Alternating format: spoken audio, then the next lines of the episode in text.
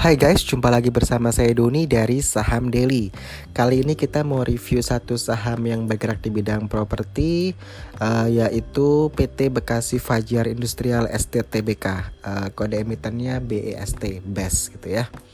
Sebenarnya uh, kita tidak terlalu pay attention ya ke saham ini, tapi oke okay, karena banyak yang tanya kita uh, review kalau teman-teman masuk di tahun lalu di sekitar November 2018 dia masih di harga 138 ya. 138, 139 kisaran segitulah. Lalu dia naik naik naik naik sampai ke level 270-an, lalu turun sedikit, lalu naik lagi puncaknya sampai ke harga 300 315 313 gitu ya. Setelah itu turun turun turun turun sampai ke, harga 230-an dan kemarin as per 31 Mei 2019 dia ditutup di harga 244 ya. Kalau kita lihat kinerja dari saham BES ini di 2018 sebenarnya hmm, tidak terlalu bagus ya. Karena dari segi revenue aja kita lihat dia minus 4% ya. Kalau sebelumnya dia revenue-nya 1,006 triliun uh, 1, triliun ya. Uh, lalu turun ke 963 miliar. Uh, untuk net profit dia turun 13% dari 483 miliar ke 423 miliar. Lalu pernya dia naik dari 5 ke 5,6 lalu PBV-nya dia masih stabil 0,6 0,6 DR-nya 0,49 ke 0,51 ROE-nya dari 13% ke 10% jadi ROE-nya ROE-nya pun turun begitu. Dari nilai intrinsic value-nya kita dapat angka rata-rata 616 rupiah per lembar saham. Market price-nya tadi saya sudah sebutkan di harga 244 rupiah per lembar saham yang artinya undervalued dengan fase pergerakannya memang downtrend ya. Jadi kalau kita lihat tadi di technicalnya dia bandar ini kisaran di 170-an ya uh, mereka kolek ya dan sekarang masih di 244 saya nggak tahu apakah nanti dia akan turun lagi sampai 100 Uh, di 109, uh, 170 sampai 190 dulu baru dia mau uptrend lagi kita nggak tahu tapi ya kita watch aja kalau untuk teman-teman yang emang uh, aware sama saham ini yang ngikutin saham base ini silahkan tapi memang range-nya dia uh, bandar nih di 170 sampai 190-an ya.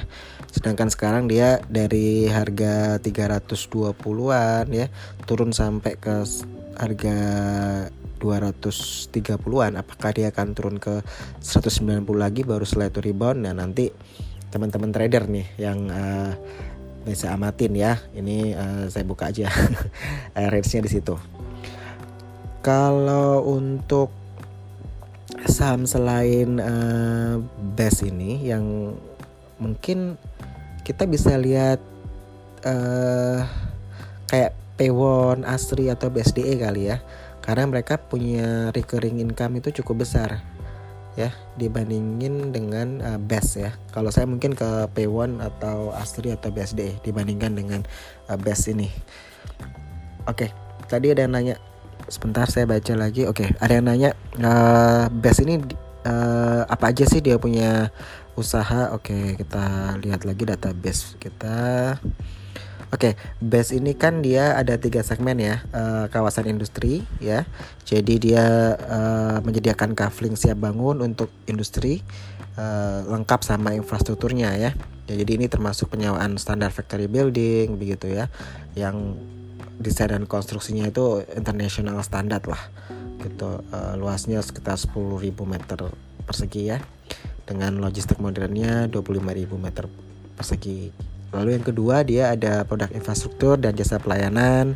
Jadi jasa pengelolaan lahan uh, mulai dari sampah, penjaga keamanan, terus uh, environment maintenance gitu ya. Lalu ada pemeliharaan fasilitas umum dan juga infrastruktur apa ya? Jasa penyediaan air bersih, jasa pengelolaan air kotor ya. Kayak gitu-gitu dia juga menyediakan yang ketiga dia di segmen uh, komersial dan fasilitas pendukung nih hotel ya. Setahu saya dia ada uh, Enso Hotel ya. Nah, jadi ini yang uh, kita bilang mengenerate revenue-nya mereka begitu. Tapi kembali lagi mungkin kalau saya saya uh, untuk trader untuk trader oke okay ya. Mungkin nanti kita untuk trading itu lihat aja dia apakah dia turun sampai 190-an baru dia uh, rebound atau enggak.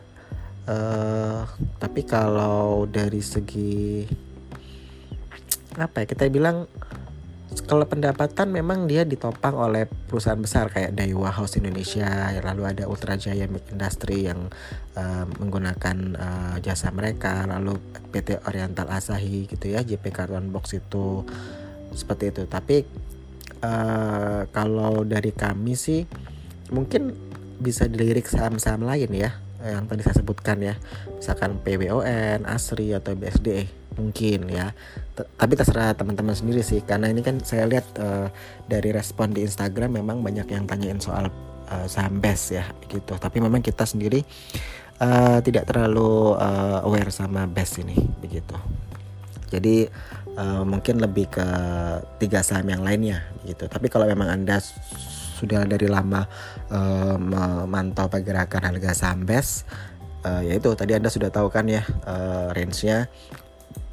Dari November itu dia sempat di harga 140-an ya. Lalu naik naik naik naik hingga ke harga 300 ya. 315 lalu turun lagi ke harga 230-an dan memang bandar ini dia koleksi di harga 100 70-an hingga 190-an. Nah, kita nggak tahu apakah nanti akan turun turun turun turun terus apakah mau mendekati level ada yang masih simpan di 130-an. Nah, kita nggak tahu nih. Tapi kalau saya lihat dari movementnya ini uh, ditahan di harga 170 sampai 190. Jadi kalau dia mau turun lagi ya masih bisa potensi turun begitu. Jadi nanti manfaatkan aja momennya ya. Yang analisa teknikalnya nih yang teman-teman trader ya. Oke, sekian dulu uh, dari saya Doni dari Saham Daily out.